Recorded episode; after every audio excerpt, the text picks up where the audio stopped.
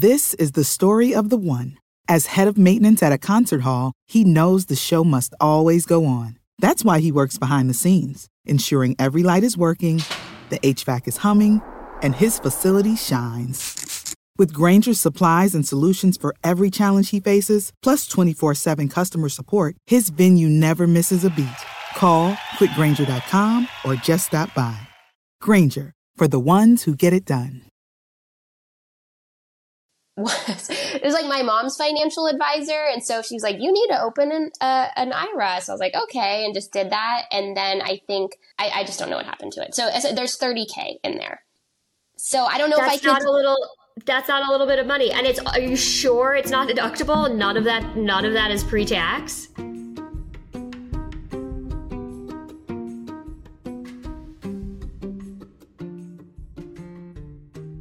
Hello, and welcome to Financials podcast, Future Rich. I am your host, Barbara Ginty, and I'm also a CFP, which is a certified financial planner. And I am here with my guest today, Anna. Hi, Anna. Hi, Barbara. How are you? Good. Thanks for coming on the show. Yeah, thanks for having me. So, would you like to tell us a little bit about yourself so our, our listeners know who you are, where you live, what you do, all that jazz? Yeah, that's great. So, I'm Anna. Um, I live in the San Francisco Bay Area. I am 38, going to be 39 in a couple months. Um, and I work in technology sales uh, for a SaaS startup. And I have two young children. So I have a five year old boy and a two year old girl. And I'm married. Busy. Yeah. And you're married. Okay. Yes. um, and what does your spouse do? Yeah. So my partner is in the food and beverage industry. So he works for a, um, oh, okay. Uh, wine and uh, beverages. Oh, nice. Yeah, I really don't know exactly what he does, but yeah. um, and then how much do you make and how much does he make approximately? Yeah, so we both have base and commission jobs. So okay. um, currently my base is around 150K uh, with 110 variable commission. Um, my husband has like around 135K base with a variable commission around 30K. Okay, 135 for his base and then 35 variable. Yeah. Okay, nice. And you had submitted that you wanted to talk about. Do you want to tell our listeners? Yeah, so in? I don't know if I'm having like a midlife crisis or, you know, since I'll be 40 next year, but I feel like financially, um, you know, I've been pretty good. I feel like I've been pretty good in terms of saving and understanding where the money's coming and going. Um, my husband, you know, in his 20s didn't save that aggressively, so I feel like we've been playing catch up. Um, but I'm not too happy in my current job.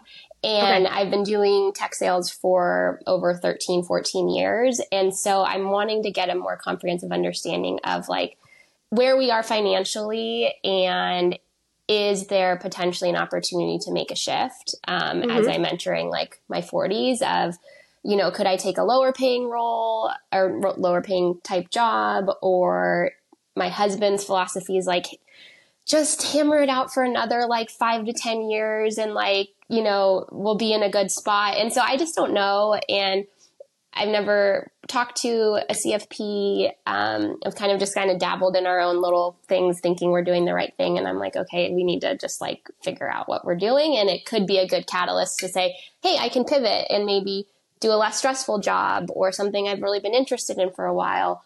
Or it's, you know, keep on what you're doing if you want to keep up like your lifestyle and Style. support your children and all of that. And, you know, you're going to have to do it for a little bit more. Yeah, it's an interesting spot to be because, yeah, when you're approaching 40, you've been in your career for quite a bit of time. And so I think it seems like this happens quite often. I've like oh. noticed amongst my friend group that around this age, people investigate maybe something different. Because if you've been in a high stress role for over a decade, it's a long time. Yeah. To like yeah. always be under the gun. Yeah, and so yeah, I, I you know, and I I'm currently okay in my current job, but I'm just not thrilled. So I'm like, okay, do I pivot to something similar or is it now the time I can actually make a, a really serious change that I can do mm-hmm. for the next, you know, 20 years or whatever it may be? So I'm not sure. All right, well, let's talk about your where you are with your finances currently. The first thing I'm I if just without knowing your numbers, but my yeah. first thing is probably we'd want to get through the daycare phase. I'm yes. assuming since you're both yeah. working, the kids are in daycare. Okay, yes. so we'll talk about that because that's obviously a huge expense. Yes. But let's go through the numbers and see where you are. And I would just say probably if you were going to pivot, we'll see what the numbers say, but it would probably be once your youngest is out of daycare.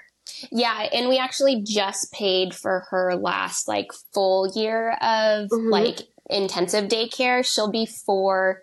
She'll be able to qualify for transitional kindergarten in California when she's four, okay. which means no paying for like full day daycare, but we still have after school care, which is an additional expense. So, okay. Um, and it's been hard a little bit with our finances because we have this variable commission.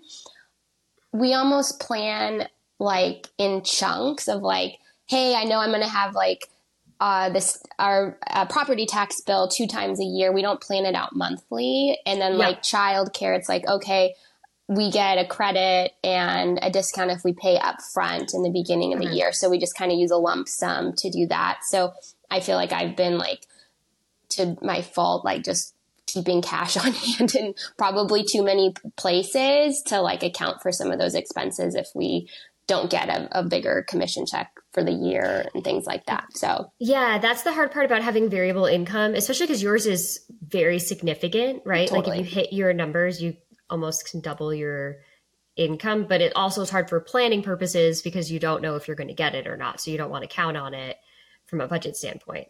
Yeah, exactly. So, um, so I, I guess I can share childcare, which is just a little bit tricky because sure. um, so for my daughter, we just paid up front for childcare for nine months. So it's 20,000. Uh, that's a big number. I know. It's so it's so expensive. It's our last year. it's your last year. And the other thing that I think is really interesting, I just had a conversation on is if you or your husband had stepped out of the workplace for that time, it is so much harder to go back to a role at that level because you've been out of the workforce for five or six years. Yeah. You know, it's, it's harder to step in. So even though it's very expensive, it does allow you to maintain your career at that level, right? Without taking a step, an income hit in your career. Instead, you're paying to maintain your career, right? By Correct. Yeah. by not stepping away. Yeah. Um, yeah. They- so it's a big pill to swallow. Um, and yeah, and it's just being in the Bay Area, it's just so expensive and we really love her daycare or her her preschool um, and so i was like okay we can just we can do it for one more year. Um, and then that's your last big daycare expense really. That is our last big daycare okay. expense. We will have um, next year their summer program is separate. Okay. Who knows why? Um, so it's about like $2000 for like seven weeks of the summer. Um, okay. that will pay in 2025 Okay, so yeah. so summer, and that's for both kids, or just no, just one. So her, then my her, okay. son is in the phase, or he's in kindergarten, so it's we pay for after school care for him, which is about five hundred dollars a month. A month, okay. Yeah, in twenty twenty five school year of 2025 my daughter will be in that so then we'll just we'll be paying a thousand for thousand. both of them um, okay. is what we see and then summer, that's for the school year. Summer, it's going to be a range of like summer camps and okay. After or not after it's summer so things there. So i'm thinking it'll probably for the summer maybe like 1500 to 2500 a month? Um, no, um, no for, for, for, two months. Yeah for for those for two, two months, months. in, okay. in the summer. Yeah so summer feels like a steal compared to the year, right? I know. It's like great. Let's let's do it. It's it's ridiculous. All right, so those are the expenses we have that will be coming up once because you've already prepaid for this yeah. remainder the remaining year for your daughter. Okay, and then let's talk about what your let's start with what your net income is. We'll talk let's we could talk about the uh, variable comp and then we'll let's see what your savings debt, so forth is, and then yeah. we can kind of see if there's room for a pivot. Okay. So, I mean, I don't feel like I'm, I don't track it like exactly by the numbers. Um, okay. But I do have a spreadsheet of like, okay, after taxes are taken out, roughly just on my base, what my take home is. And then, um, we then have like insurance and um, FSA and some of those that are taken out afterwards. So just the monthly income for me is around like 7,000. Okay. And then for my husband, it's around five to 5,500 consistently. Okay. And then in terms of health insurance, is that do what? that comes out of yeah, that comes out of mine, and it's okay. five, and it's for the full whole family, and it's five twenty eight per month. That's great for the whole family. Yeah, yeah, yeah. And then, are you what you're contributing to a 401k?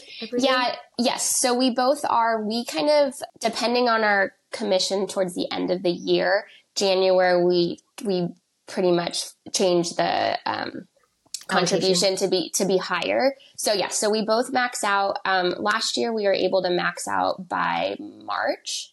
Perfect. Um, using yeah, bonuses. Uh, using our yeah our variable commission. This okay. year I think it might take a little bit longer, but like I don't know what the right philosophy is, but I'm kind of like I'd rather get it done earlier in the year and then have my paychecks be a little bit higher consistently throughout the rest of the year. Um, but we both are committed to maxing that out. Um, we both don't have mat currently have matches, which is unfortunate. So it's okay. We're both at kind of smaller startup type companies, so it's max it out as soon as we can, and then have it do what it needs to do. okay, perfect. So you're each going to put this year twenty three thousand in. Okay. Yes. R- right. Yeah. I mean, I I think I put like right now it's like taking like 50% out of my paycheck. Um, so whatever okay. it is to get to the limit is, is limit. what we're okay. planning to do. Yeah. I just asked because sometimes when I, people, when I, say you're maxing it out to the limit and they say, yes, I'm match, you know, I'm going to 6% or something. And I'm like, no, no, no, the IRS limit of 23,000. Yeah, yeah. Okay. And okay. did that go so, up this year too? I feel like it changes every year. It does incrementally. Some years it stays the same, but overall it usually goes up incrementally to okay. keep in line with cost of cost of living adjustments. Yeah. Um, so, and that's pre-tax. I'm ass- assuming, given that you're in a high cost of living yes. area, yes. high tax bracket. Okay, yeah, perfect. That's good. That'll lower your taxable income, which will be helpful. Yeah. Okay, so we both max out, which is great. Um, okay, so then from there, health insurance is taken care of. The FSA you do, yeah, and 401k, 5,000, yeah, 5,000. Um, okay. And so then we're working with approximately on a net basis, your take home is 7,000 a month and your husband's is 5,000. And how do you all split? This is always different based on the couple. How do you all split the finances? yeah. So it's not perfect. So we still have our own checking and savings um, that we just have had forever. So when we got married, we ended up putting like a joint checking and savings mm-hmm. through our credit union. Um, and then we still though manage our own and then put in, it's not like necessarily an allocated percentage, but like we both just start putting in money in the joint to know, okay, the mortgage is coming up or this big expense is coming up. Um, so that's how we do that. We also both have our own personal credit cards. Um, okay. We don't use them regularly, but for just some things where we're like, you know what, I'm going on a girls' trip. I want to put it on my card, and just it kind of feels like it's your own, even though mm-hmm. at the mm-hmm. end of the day, like it is our we're sharing the money. Um, and then we have a joint credit card for mostly all of the other like family expenses. expenses. Yeah. Okay, perfect. Yeah, there's no. I, I am not a believer that there's a right or wrong. I think that you choose what is the most comfortable and works for you. Yeah. Dave Ramsey has very strong opinions on how it has to be. I think that everyone can choose their own path as long yeah. as it works for them, right? Everyone's re- relationship is different. Okay, so let's talk about now that we know you have what you have approximately coming in. Let's talk about what the expenses are. So you said you own a, a property. You own yes. your home. Yes, okay. we own our home, and we bought it in 2018. Oh, good. So you got in before the craziness of, of COVID. Did you? And what's your interest rate? Um, so we refinanced. We've already we refinanced twice. so okay. um, so right now I think we're at two point five, um, mm-hmm. which we did during COVID. So amazing. That's a great. Yeah. I mean, I don't know if we'll see those rates. I know, and I was again. upset having to refine. I was like, we're doing this again, like, and but I'm very very happy we ended up doing that. So yeah, that was yeah. you nailed the timing. I don't know that anybody got lower than 2.5. Yeah. Okay, so what is your uh, mortgage amount or carrying cost for the Yes. So mortgage is around three thousand a month. Okay. Um, we pay four thousand just as like just a let's just pay over. Why? If, you have the lowest interest rate in history. So Why I don't know. More? I don't because we can, I guess, and I don't know if it's like I think there's this philosophy of me of like have no debt, just pay it down. I don't know. No, no. keep it. Okay, keep it. I also have a two and a half percent mortgage. I agree. I would love to have no debt, but from a leverage standpoint, it is. We're going to talk about this when we talk about pivoting, okay. but there's there's a thousand dollars that we could use for something that you can use. They, like because you're two and a half percent is if, like a, a, mortgage nobody has, right? Yeah. Very few people have. The people that refinanced at the right time got very, very lucky. Mm-hmm. Also, is it a 30 year or 15 year?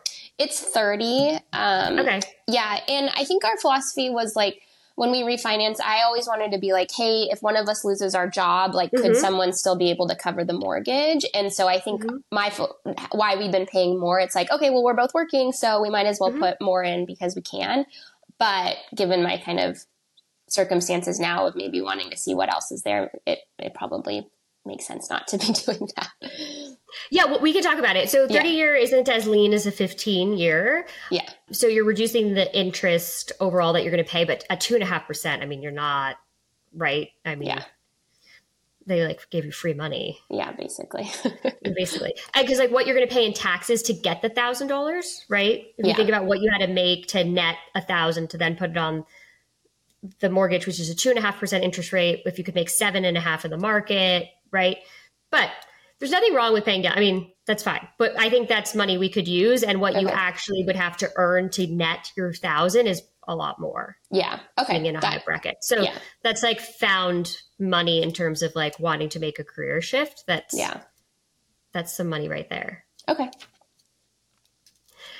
but I, there's a lot of people that don't like having any debt and i'm not opposed to having very lean mortgage debt and then using the money to further other financial goals yeah and that's what i wasn't even sure too of like okay if we have a good commission year like i know some mm-hmm. people who take that and just put it down towards their house and just mm-hmm. continue mm-hmm. to kind of etch away at that exp- or at that um, at the mortgage we haven't done that yet it's just been this kind of monthly um, paying over on the monthly but um, Let me give you yeah. another way to think about it. You could take that money, invest it, and what it's earning, you could use to pay off the mortgage, oh, and you still it. have the principal amount, right? Yeah. Okay, that's helpful. That's another way to think about it. Uh, just because when you when you like analyze like wealthier people they like leverage right so they don't think about debt necessarily as a negative thing if they're using it to maximize other goals yeah. right so they lend against their investment accounts they take out mortgages right and so we can use that money other other ways and you're still getting a tax write-off which is valuable in your tax bracket. Yeah. Okay. That's helpful. for the interest? Yeah. So we we can dive into that a little bit more but that's great to know. So uh, you also have obviously a very for your income you have a very reasonable housing cost which is wonderful and that also gives you a lot more flexibility with what job you have and what income right? So if you said your mortgage was 10000 it would be very hard to pivot. Yes. Yeah. And I, we are never going to be in that position and i think okay. i mean we're in a very old house and so we've had a lot of expenses come up and i think we can get into this of why i've like hoarded cash because i just probably more than I, I could have put it somewhere else, but it's just like with this house, we don't know what's going to happen. Um, so we've always having this buffer. Like right now, we might have to replace our heating, which is thirty thousand dollars. That is just houses are very expensive. expensive. Yeah. Yes. Um, if you've listened to the podcast, I have a very old, old old house. Yeah. We have a hard time together. They're charming, but yeah. yeah. I mean, we just got our heating bill and it was $500 just to like heat the house. I mean, we're in California, so it's, it's expensive, but just to even heat our home, I'm like, that could go towards like so many other things. Big. Yeah. Yeah. So. Um, okay, perfect. So housing, you're spending 4000 because yeah. you're doing a $1,000 prepayment of principal. Uh, you have a 30 year fixed rate mortgage at two and a half percent, which is a dream. And then what are some of your other eh, monthly expenses? Okay. So I don't do a good, I do an okay job, um, okay. like categorizing it, but like I said, we have some of these like bigger expenses throughout the year that maybe we weren't planning. So it's hard to account them into like a monthly. Monthly. But I would fine. say like on average, so groceries, for a family of four, I'd say on average we're about 700 a month. Okay. We do eat out. I would say that ranges from about 150 to 250 a month. Okay. This all feels very low. Does it? Mm-hmm. Yeah. Okay, sometimes if well, and then I have like a Costco expense. So like some months okay. we spend five hundred dollars at Costco, but then we don't go for like three months. So I just have on my spreadsheet I have like a Costco line item, which I'm just looking at like through the year it says we spend about two thousand dollars at Costco a year. So it's like a couple big big trips, yeah. Big trips for, you know, all sorts of things. So our actual biggest line item expense just in like day to day is Amazon, which I I took Amazon off of my phone because okay. I found myself just like, oh, Clicking. I need yes.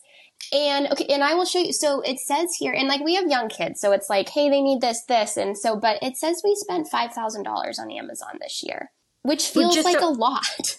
Yeah, but but I mean, it depends on what you're getting because you can get grocery items on Amazon, right? Like, are you getting like? Uh, not really. I feel no? like we're okay. getting like. I mean, but it's just like you. I mean, we are doing some household items and like okay. you know personal shampoo and things like mm-hmm. that. But it's also like, hey, we're going on a trip with the kids. Like, we need all the stuff that they can do on like the airplane, or hey, Christmas okay. is coming up. Like, it just I a goal of this year is just to cut back on on Amazon impulse Amazon purchases that.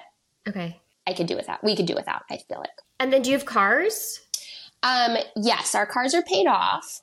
Okay, um, great. Yeah, so I would though, like my car is 11 years old, um, so I don't know timing wise, but I would eventually like to have a new vehicle. Um, okay. I don't know if we would do car payment or just pay in cash. I don't know if you have a, a p- position on that. I'm curious to see how much you have in cash. Oh, okay. Um, I'll tell you. Um, but our, let's see, car payments, or no, so registration for cars for the year is about 500 Insurance is a little bit expensive for cars. Okay. So we do two payments through the year, um, 1200 Okay. Every six months, I think. My okay, husband so has a more expensive car. Yeah. So it seems like though on a, so you, pay for your big expenses up front. So you also mentioned you with property. Is that not escrowed into your mortgage? You pay no. property separate? Yeah, we pay property separate. Um, okay. And I don't know. I think we did that because we didn't want to pay like have it included in all the taxes and fees when we first did the mortgage. Um, but yeah, so that is expensive or for where we are. Let me find what we're paying in property. That's two payments a year at sixty seven hundred. Okay, so those are yeah, those are big numbers. Yeah, and that and those are ones that we just do, you know, at March With, or when and just do it in one lump sum. Lump sum. Yeah. Okay. And any other besides the, the child care property tax, any other really big and the car insurance, any other really big um I'm just lump sum payments? Um I mean so we both have life insurance. Those are about okay. eight hundred dollars a year payment. It's actually not that's of, not, not that big, but what kind of life insurance? Um, so we have, I have a 25 year plan that I got two years ago to get me to right around 60 for 1.5 million. And that's term? Term, yeah. Perfect. Okay, good. Um, and then my husband has a 20 year term um, okay. for a million. Perfect. Great. Yeah, and that was that was a big goal. Of, I we hadn't done it, and so mm-hmm. during COVID, we finally were like, we need to get this figured out. So um, yeah, perfect. And terms the way, yeah. terms the way to go.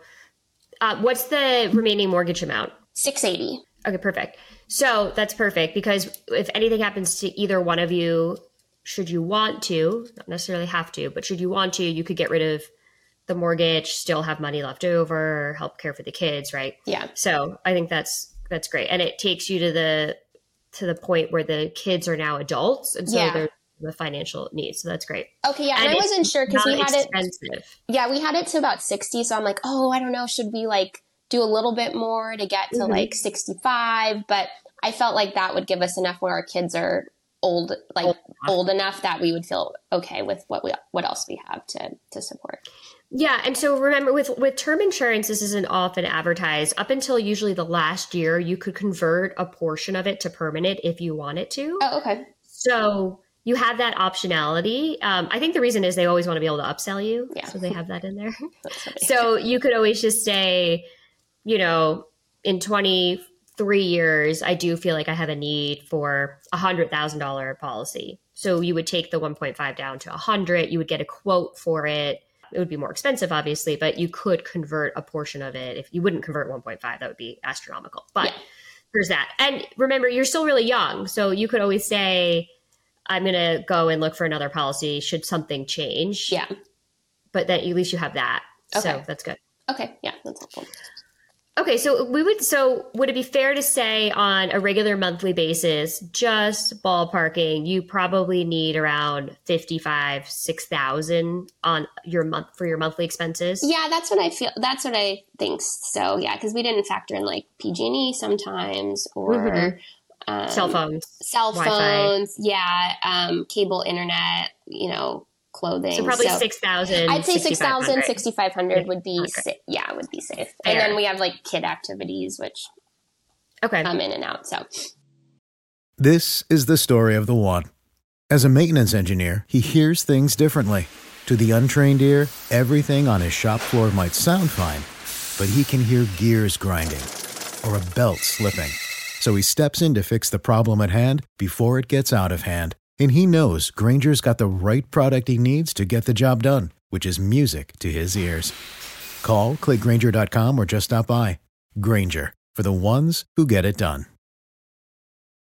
When you need mealtime inspiration, it's worth shopping Kroger, where you'll find over 30,000 mouthwatering choices that excite your inner foodie. And no matter what tasty choice you make, you'll enjoy our everyday low prices, plus extra ways to save, like digital coupons worth over $600 each week. You can also save up to $1 off per gallon at the pump with fuel points. More savings and more inspiring flavors make shopping Kroger worth it every time. Kroger, fresh for everyone. Fuel restrictions apply.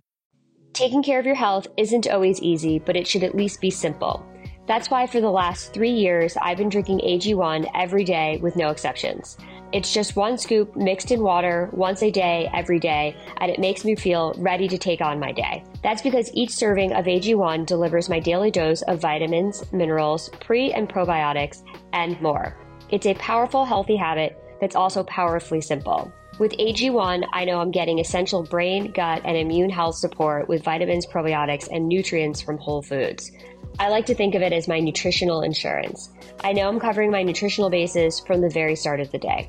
If there's one product I had to recommend to elevate your health, it's AG1, and that's why I've partnered with them for so long. So if you want to take ownership of your health, start with AG1. Try AG1 and get a free one year supply of vitamin D3 plus K2 and five free AG1 travel packs with your first purchase exclusively at drinkag1.com forward slash future rich. That's drinkag1.com forward slash future rich. Check it out.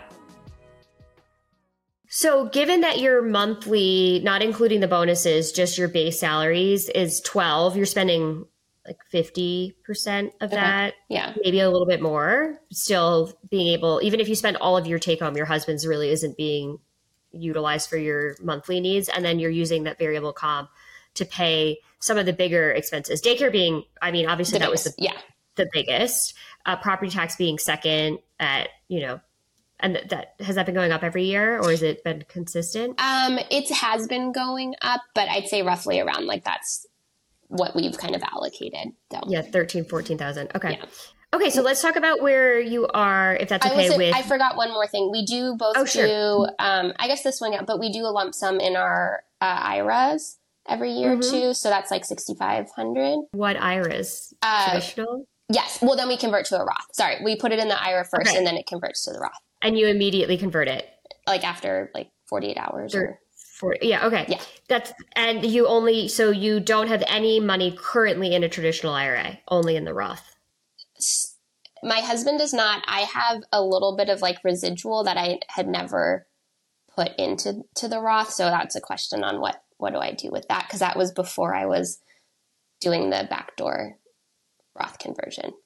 So the so. backdoor is tricky because you to make it really clean, you should be converting the whole amount. There's um, differing opinions on like what to make sure it's like technically a two step transaction. Like, should you wait 30 days or 60 days or how long yeah. to convert? But um, the trick with the with that, so first the two things, you're not eligible to do a traditional IRA because of your income and because you have workplace plans, which most people don't know. Everyone thinks that you can always do a traditional IRA if there's only limitations on the Roth, which is inaccurate. There's restrictions on both traditional IRAs and on Roth IRAs. The second is when you do a non-deductible IRA and then convert, you have a couple things to be wary of. One is the pro rata rule, which states that they're using a proportion of the amount that you're converting, which is why you don't want to have any other IRA assets. And then the other one, which I've never run into, but is written about, which is like the two step doctrine, right? So, like making sure you're showing that it's technically two steps. Most people, I've, I've never had an issue with it. It doesn't mean that you couldn't have an issue with it. How much do you have in that residual traditional IRA? And that traditional IRA is non deductible dollars or pre tax dollars? I think it's non deductible. It is. Okay. Yeah. And it just got left behind? Yeah, so I think, and I might need to ask. Um, it's in like a an account that was it was like my mom's financial advisor, and so she was like, "You need to open an uh, an IRA." So I was like, "Okay," and just did that. And then I think I, I just don't know what happened to it. So, so there's 30k in there. So I don't know That's if I could. Not a little that's not a little bit of money and it's are you sure it's not deductible none of that none of that is pre-tax i don't know okay i need to confirm but i it's in the because i can see in the thing i have like our actual like roth and then there's this other account that is listed as ira that it's just like sitting there oh dear you okay i have a problem you you have a problem okay do you have an accountant who's been do who's been allowing you to do these non-deductible conversions no, so, without checking it. Well, so I think so every year we've done the like put in the IRA and then do the back door. And we've done that consistently probably for like 10 years or I forget how long. At a at a, DA, a DIY like a with no advisor on it. So yeah. no one said to you, "Hey, have you heard of the pro rata rule?" Uh, no one has said that. Not good. I see this all the time. Okay, that's nobody I mean, knows about it. Okay, um, I'll write that down. But um, okay, so we need to basically take that money and Who's doing your taxes? Well, we have an accountant doing our taxes, but there's nothing and maybe I'm maybe I'm misunderstanding it, but um that's basically just an account that's sitting there with that that amount of, of money in there. So it, but it yeah. doesn't matter. I mean, you have it; it's there. Yeah. And if it has mixed dollars amount in there, which it sounds like it probably does if you started this years ago, if it was pre-tax and post-tax, you have two types of monies in that vehicle. And that's the problem. If you have a pre tax and post tax in the same vehicle, and then outside of that, you have another IRA, the IRS does not say you have two accounts. You have one, you have, they're looking at it as you're one person, yeah. right? And so when you're doing that conversion, they will basically do it's a pr- proportion saying, okay, you're converting this amount, but then you have these other dollars. So we're attributing another portion over here, which means you could potentially have more tax than you're paying. So you're not paying any tax rate because you're converting it. It's yeah. in cash, you convert. But the thing is, technically you have another IRA that needed to pay tax if there was pre-tax dollars because they're mixed. Um, I, am assuming you probably have pre-tax in that other one. You have to verify that. Okay, I'll if verify that. If you have pre-tax, you probably ran yourself into the pro rata rule. Okay. This is why I don't like, I mean, some people really like it. I don't like the conversions unless you're doing it very cleanly, which is you have one account one that account. you're doing this with yeah. and no other IRA monies. Okay. Um, okay, so I'll I'll look into that. And I think what may, might have happened was once I got I've I've always had the Roth, and then once my income was too high to do a Roth, I think I started putting it in the IRA.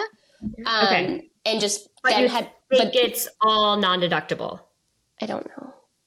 Okay, check that. Okay, I'll check that. But I I think that is what happened. And then I was mm-hmm. like, oh no, I should be like doing the back door. And so I used the IRA as like to put the money in first and then do it, mm-hmm. even though that I never took out all of the funds in there into mm-hmm. the Roth.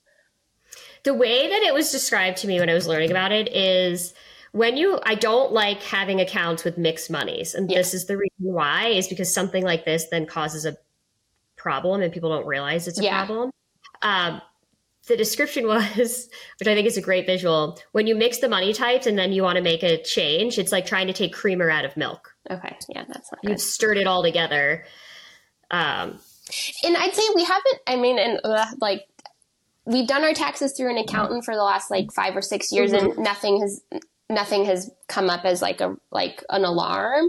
So mm-hmm. I feel like we're doing it or not like breaking any rules. It's maybe just not set up in the right way that's beneficial.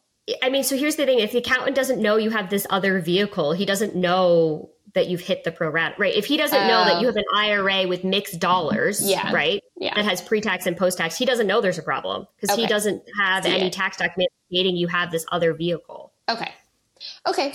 Well, that's something we'll look at. Yeah, so that's something to look at. I mean, your best case scenario is it's all post and it then that's not a problem. I mean, and it could be. How do I find that to, out? the statement should tell you, or you should be able to call and ask. It's okay. with an advisor, right? Yeah. So you just want to find out if it's all post-tax dollars or if it's a mix of pre-tax and post-tax. And and this is what I will say. When some people like to diversify amongst advisors, and this is exactly why you shouldn't, because if she doesn't know, if she's managing this one account for you and she doesn't know you're doing non-deductible conversions over here, she can't give you the guidance that like, hey, there's this thing called the pro rata rule because this hand doesn't know what this hand is doing. Yeah. The accountant doesn't know you have two accounts, so they can't advise you because they don't. They're not seeing everything either because he, the accountant's only getting the tax documents, and an IRA is not generating a tax document, right? Yeah, because it's tax sheltered. So this is where like a very simple thing can get like a bit convoluted.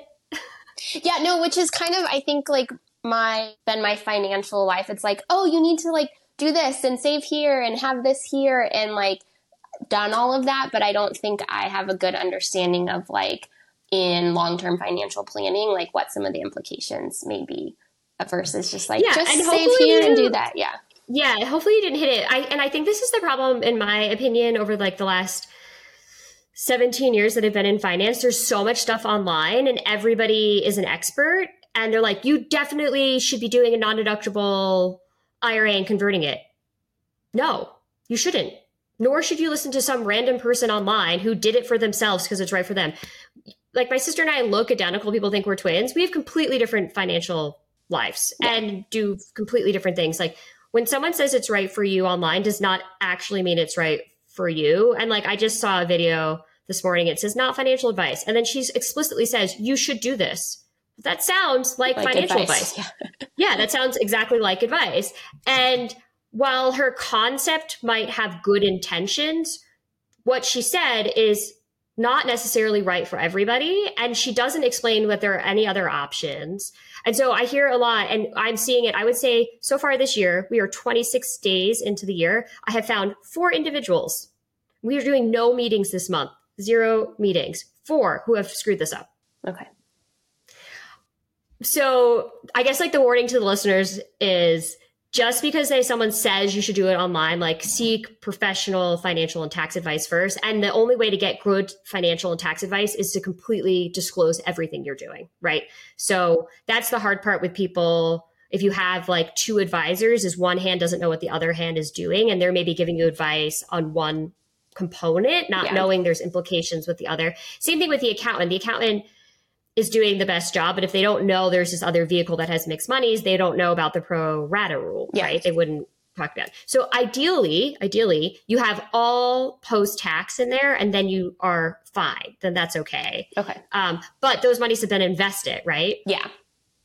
Which means if you go to convert it, you have to figure out what the ga- you're going to be paying taxes on the gains, of right? because yeah. the okay, okay.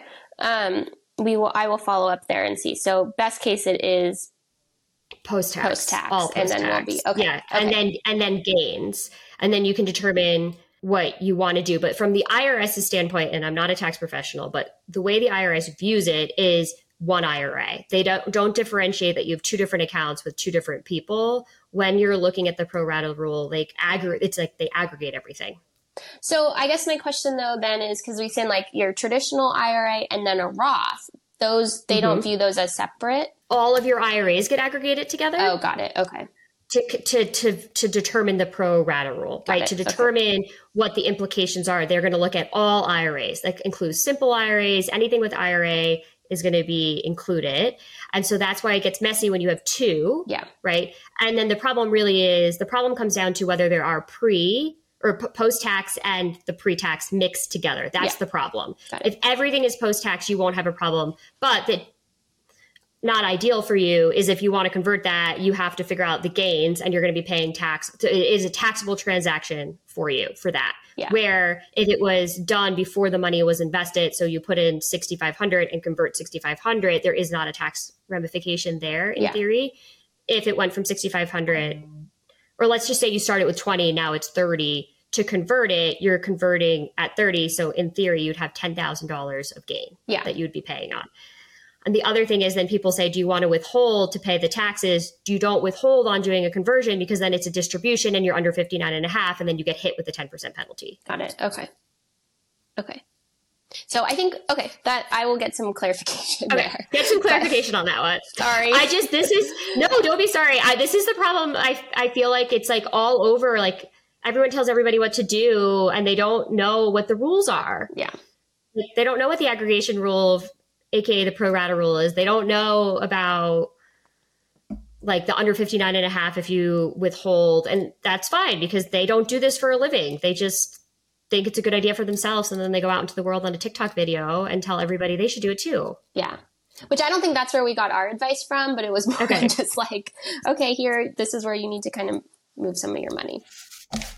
Okay, so you're going to Yeah. check on that. Yes, I will check on Um, that. But I will say, I mean, I think over the last, few, minus this, like, IRA that just has money in it. We have been doing the like, okay, 6,500, then convert it to the, to the. Roth. And that's been clean. So it's more on just what's going to Yes. happen with this. It's when you have money. mixed, Yeah. yeah. it's when you have multiple IRAs and mixed dollars. Yeah. So, like, the way I like to think about it is you always want to keep your money types together. Okay. right? I don't like to mix them like your pre-tax stay together, post-tax, and then your Roth because there's three, there's three money types, Yeah. right? Those are the three money types. Yeah. Also, what I would be curious is if your workplace plan, because it's a startup, allows for non-deductible dollars in your workplace plan. I don't think so. They don't. And what about your husband's? No. Is he allowed to do non-deductible? I don't think so. Yeah, we don't even have a. It's we just have the. option? We don't have Roth options through our workplace, Okay. so we've just been doing our own independent in our brokerage accounts, and then the four hundred one k. Okay, perfect. So, okay, so what do we have total for? Why don't we go through like emergency fund, 401k values, Roth? Yeah. Okay. So, four hundred one k. So my husband has two hundred and ten, Great. and I have six sixty four. Amazing. Is that good? I don't know. I feel like I'm That's like great. okay.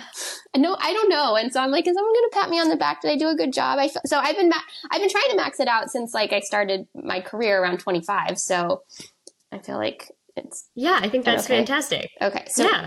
we have that. We have a a bunch of mix of like investments accounts, CDs, Okay. savings.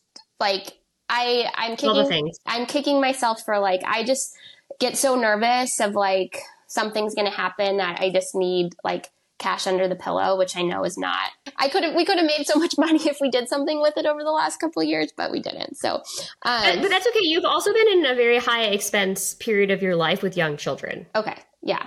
So Um, it's it's it's like literally a segment of your life that's very very expensive, and it's when you have young children. Yeah. So we have um so we have 140k in two separate seed high yield or not high yield savings but CDs. They're at like 5%, percent right? So they're we're Great. in like a 12 month term CD, with okay. them. Just in cash savings, we have another 65k. Okay, so in between CDs and cash, you have over 200,000, 205. Yeah, that sounds right. Okay. and we have okay let me do so i worked at um, a, a, a tech company for a while that had employee stock purchase plans and so i never touched that um, so there's about 650k just in that one company stock in employee stock purchase that i've left the company but that's still there Okay, and you're fully that's fully vested um, fully vested. converted it or taken out of Okay. the paycheck so that's just sitting Yep. there which and it's 650 in one company. yeah Okay. it's a great company. yeah, and so that's why I don't know. Like, I don't work for them anymore, so it's like I'm I have that risk away, but it's also a lot in one. Yeah, and what's your tax ramification? Are there any? Did you already like? Usually, there's a basis from when you purchase to the I, value. I, currently. we've already. I think we've done that. Okay. I can confirm, but I feel like when it was converting in my paychecks of like employee stock purchase plan, buy at ten percent less, like that all, all already happened, and then it's just like in the. But it's grown since, uh, yes, right? Yes. So that you have taxes on. Okay, that's good to know. Yeah. yeah. So if you bought it, we'll just you got a discount on it. Yeah. You bought it, let's just say which is just round numbers. Yeah. You bought it at ten dollars. It's now gone to fifteen. You yeah. still will have tax on that gain. Okay. And there'll probably there be a lot ways- of tax on that gain. Yeah. Okay. Yeah, because you had it for a while, which is fantastic. Um, there are ways to unwind what is called a concentrated stock position, which is what this would be. Okay. Um, those are called, I believe, exchange funds. So you go in and they unwind it to try and help with the tax mitigation Got and it. put you in a more diversified portfolio. Got it. Okay. And I, I it's, it's been a tough, like, I just don't know because, like, the stock continues to go up and up and up. up. And so I'm like, do we just hold on to it till whenever? Like I, I that's one where I'm like, okay, I don't know what we should do with that. The hard part with giving someone advice on that or talking yeah. about it is what for what I'll say is if what will happen is someone who, uh, any anybody with a designation in this profession will say that is too, too much. much in one company. Yeah. Because if you walked into someone's office, this is just to give you like the flip side of it, and said, I just hit the lottery, I won a million dollars after taxes, I would have six hundred and fifty thousand to invest, right? Because they thirty yeah. lose probably probably more. You probably have six hundred thousand. I have six hundred thousand dollars. What should what should I do? And if the professional on the other side of the table said to you, I have this one great stock we're going to put it all in there yeah. and it's going to it's going to do wonderfully and you'd be like no i don't want to put all my money with one company yeah so but the hard part is when you work for the company and it's done really really well the, the downside is diversification doesn't always yield greater results it mitigates risk, risk, but yeah. But mitigating risk sometimes isn't fun because then you look at the stock and you're like, well, I would have made more money if I didn't mitigate the risk. Yeah it's only if the company goes down do you feel good about this decision, right? Like, yeah. And we don't know if that will happen. Could it happen? Yes. Could it continue to run up for another 10 years? Absolutely.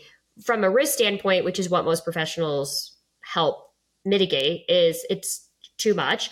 While you can, people do keep concentrated positions. You just have to be aware of the downsides. Yeah. And so I always get nervous with that when you've worked for the company because I'd hate to be like, you should mitigate your risk, and then it doubles again, and you're like, well, that was a bad decision. Yeah, but well, you just don't very, know what will happen in the future. Yes, and I am very risk averse, so I've known mm-hmm. for a while that like you shouldn't have all these like all majority of your your wealth in one one company but then like that was like a couple years ago and it's continued to go up so i just didn't know kind yeah. of like what are some of the options because i would like to still keep a position in there so one like reasonable and i think it's like i always like to compromise even just like with myself yeah. like why don't you could always unwind some of it and keep some of it and yeah. if you believe in it you can keep more in it that's fine and there's some other ways to mitigate your downside which i won't get into because they're a little complicated okay. for this for the purpose of this conversation yeah. but you could always mitigate your risk by taking some of it off the table just like if this is like to me this feels very reasonable if I hate to um, use the analogy of gambling, but if you went to a casino with a hundred thousand and turned it into two, what I would do is put the other hundred that I won and then put it in my pocket and yeah. be happy, and then just keep playing with the hundred that I yeah. I originally started. But at least I put some of my gains in my pocket. That's yeah. how I would do it. Okay, but I do think some some people will tell you definitively what to do. I think with that, if it's a good company, you work there, you like it. I think there's probably some arena of where you keep a good portion of it and then mitigate your risk with the other portion. Like take some of your gains off the table. Like every few years, you say, I'm going to take gains out of this position. And if the stock continues to run up, I know I'm not going to make as much, but should the stock go down, I'm going to feel better because I took some of it off the table. Yeah. I know. I feel like you always hear those stories of like, oh, an admin invested like a mm-hmm. hundred shares like 30 years ago and they never touched it and now they're like you know have millions of dollars. So i'm like oh maybe that would happen. Maybe. But i, I also mean, you're don't pretty want close.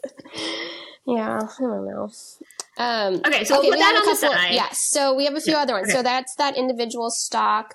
Um, i have like an individual brokerage account for about 100k we have about 60k in our 529s for both kids Great. And did you hear that now, starting in 2024, if the yes, they can be converted to Roth if they're not used for education? Yes. Is there only a 30k only for 30k 30, or 35? 35. Okay, great. And that was a question. That'll it, probably change. I would think that would go up over the years. Okay, because we've my husband and I have talked about oh, should we do like a brokerage? Um, I forget what it's called, but like um, a brokerage account. Yeah, yeah, for for them.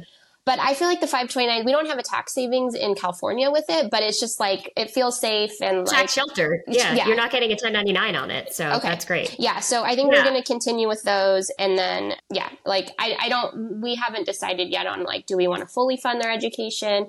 like state school, private school? Do they want to go to college? Mm-hmm. Like, who knows? But knowing that that can transfer or use for like generations if if needed or go into yes. the Roth. Like I the feel Roth. like yeah. yeah. you can do between siblings, between cousins. It can go to your child's child, oh, okay. which people don't realize. Yeah. So it, there's a I really like the 529. I also like that there's no tax drag on it while it's growing and I do believe that it has a ton of optionality. It also gives you control because obviously 18 year olds don't always make the best decisions. Yeah. So it allows you to stay in control of what's happening as well. Okay. Yeah. So we keep in those we they get birthday money and things like that and we just put it put it in um, and then depending on our variable commissions like i like to start the year of just putting like a chunk in there versus like a monthly but that you know yep. that may change so okay, okay that's the 529 the roths between the two of us in the roth there's what is that 250. Great. And then we have one more just like like my E Trade account that I've like okay. played with. Yeah. So I have 175k in there. Oh, that's a big dabble account. I don't know. I just and, but in there is a mix of like um Vanguard funds and like that, and then maybe I've done a couple little stock picks, but I that's okay. too risky for me. So that's just in there to like see what happens. See what happens. Yeah. Okay, and then the only debt, if I'm correct, is the mortgage. Yeah, correct. Yeah, so no, we paid off student loans, no car payment. Okay. So yeah, the the is the mortgage. Yes. I don't see any issue with you switching career paths. Really? Well, because you're not living on your income, you're saving it all, which is fantastic. And I actually don't think you have too much in cash. You have 205, yes, fair a lot, but as you said, right now this is a very expensive part of life that you're in.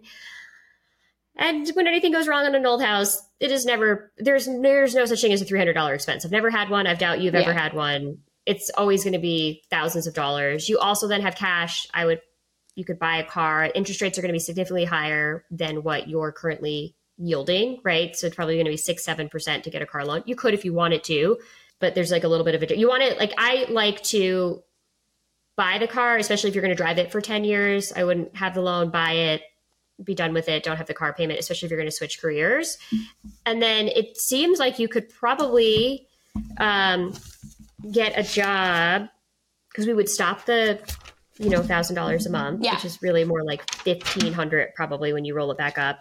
So it seems like the only thing I have to fit factor in here is the property tax because that's a pretty big bill. If you came in around your base, right, without your bonus, you would probably be fine still be comfortable. Yeah, and I think the other thing that concern I mean like I've heard you talk about social security and like what that means and I just get like, you know, I have friends that work in public service and they're like, "Oh, we're going to have our pensions." And I'm like, "Oh, that's great."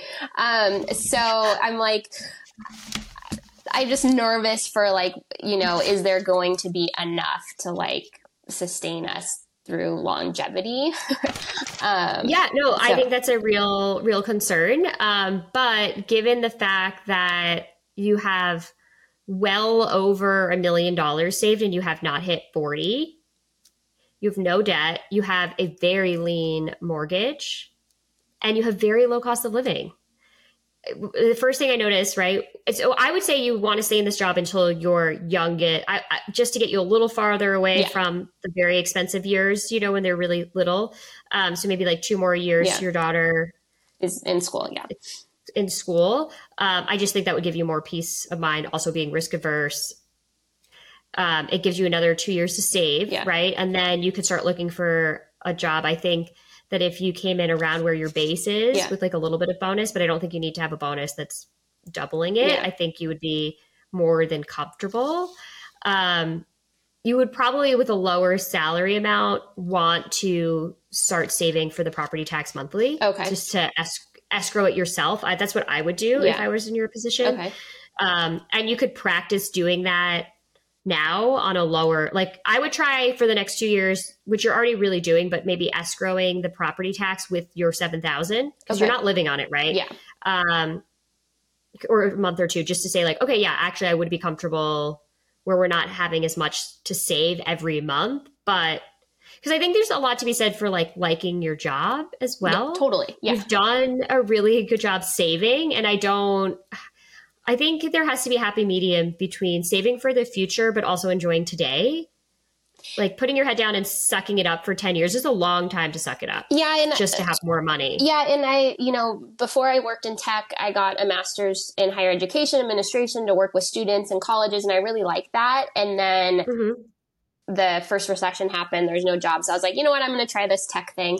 And even my mom's like, just, just try, try it for a little while, just save. And then maybe later you can like go back to what you wanted to do originally. And so now I'm kind of at that point of like, okay, did I, do enough or can I, you know, let it go a little bit longer and kind of see what happens. So I think I'm always looking yeah. for like reassurance, but I don't know. Yeah, it's hard because right, and that's the thing that's like really tricky about this is like everyone's finances are the same, but what I like to see for people in in order to succeed long term is housing cost is usually the highest cost yeah. for people.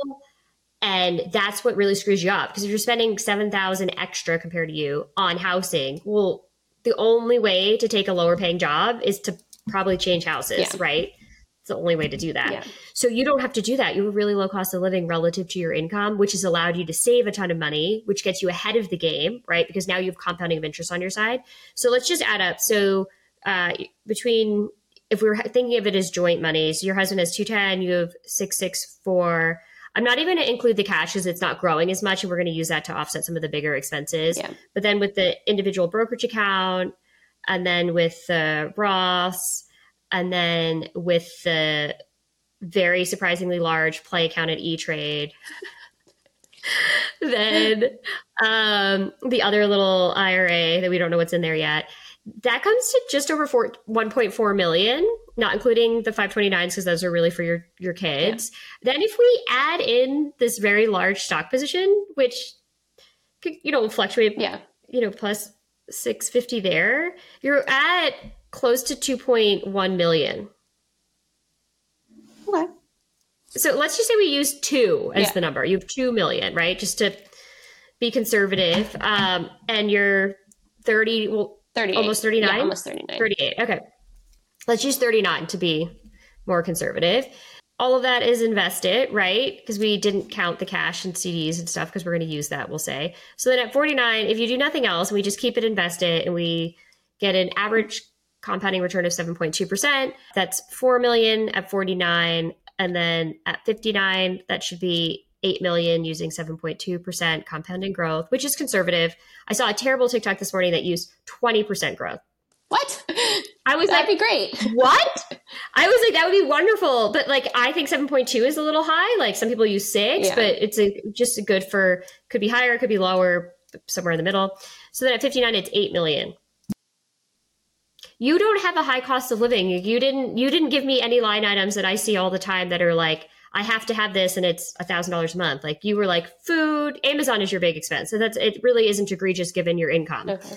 Um, and 8 million if you were uh, that's a 59 which is quite young i think people also say like you shouldn't have to work to your 70 but what if you like your job it's not bad for your brain to be working if you enjoy what you're doing you don't have to be working full time yeah um, i would want not want to i think and then healthcare that's like the other thing that I'm healthcare is yeah. expensive yeah healthcare will always be expensive unfortunately most likely but if you had 8 million and it shot off 4%, which is conservative, that would generate 320,000 a year. Oh wow. And that's I would say I wouldn't I mean between my husband and I too. So that's more than yeah. enough. Yeah. So I think you're fine if you wanted to pivot. Uh, if I were you and I were in your shoes, I would do it once the kids once were slightly older, yeah. just because you have less of those big costs for summer school, aftercare programs, and it gives you a little bit more time in my mind to get as much money saved by 40 yeah. and then you're just going to let it grow. Okay. Okay. That's what i would do. That feels i think helpful. you've done a great job. I think uh, fidelity came out i think it was fidelity came out with or one of the big mutual fund companies came out with like how much you should save by like a certain age.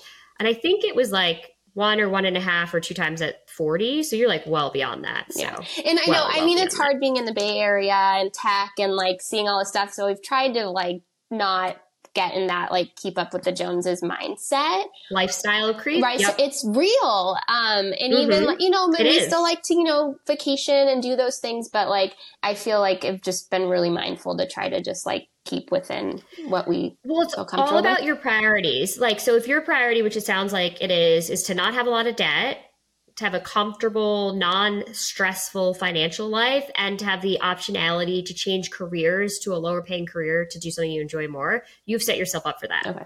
Now, there are other people that would say, I really like to have all this money. I want to buy a second home. I want to have $25,000 a year for vacation. That's a different goal, right? Yeah. And like you would need to keep your job to achieve those things. But you have a very reasonable cost of living, especially in a high cost of living area. Yeah. So I think that you've, it, from what you're showing me with what you have saved, you've aligned to be able to take a step back income wise. Great. Okay. That feels helpful. I needed some reassurance. Um, but like I said, a couple so years out, but yeah. yeah. I would you you could technically, if you were absolutely miserable, do it today. I just think based on what you've said about being risk averse, I think you would feel more comfortable when we got your second child a little farther along. Um, but I think you're in, in a very good spot at this at this time. Thank you so much for coming on. I appreciate it. Yeah, it was great. I'll say I um started listening to a couple personal finance webcast or podcasts and I was like, I couldn't really find what I want. So I went on Reddit and you were recommended. And so I really? like just by like some random Redditor, like Reddit was like, Oh, I really like Barbara Ginty's web or podcast. So I was like, Oh, and I found you and then I like listened to everything in like a couple months. And then I was like, you know what? I think I want to go on this show. That's why I came. well, amazing. Yeah. Yeah, this was great. No, I think you've done a great job. And the only homework to do is just find out if you have pre and post tax in that IRA. If yes. it's all post tax, you're good. If it's pre tax, you gotta work. Yeah. Then I would just, yeah, I would just let your accountant know. Okay. No, no, that's, yeah, out. I don't want the IRS coming for me if I did something wrong. So. Time for our disclaimer. The opinions voiced in this podcast are for general information only and not intended to provide specific advice or recommendations for any individual. All performance references are historical and do not guarantee future results. Make sure that you consult with your own legal, tax, and or financial advisor before making any decisions. This is the story of the one. As head of maintenance at a concert hall, he knows the show must always go on. That's why he works behind the scenes, ensuring every light is working, the HVAC is humming, and his facility shines. With Grainger's supplies and solutions for every challenge he faces, plus 24 7 customer support, his venue never misses a beat. Call clickgrainger.com or just stop by. Grainger, for the ones who get it done.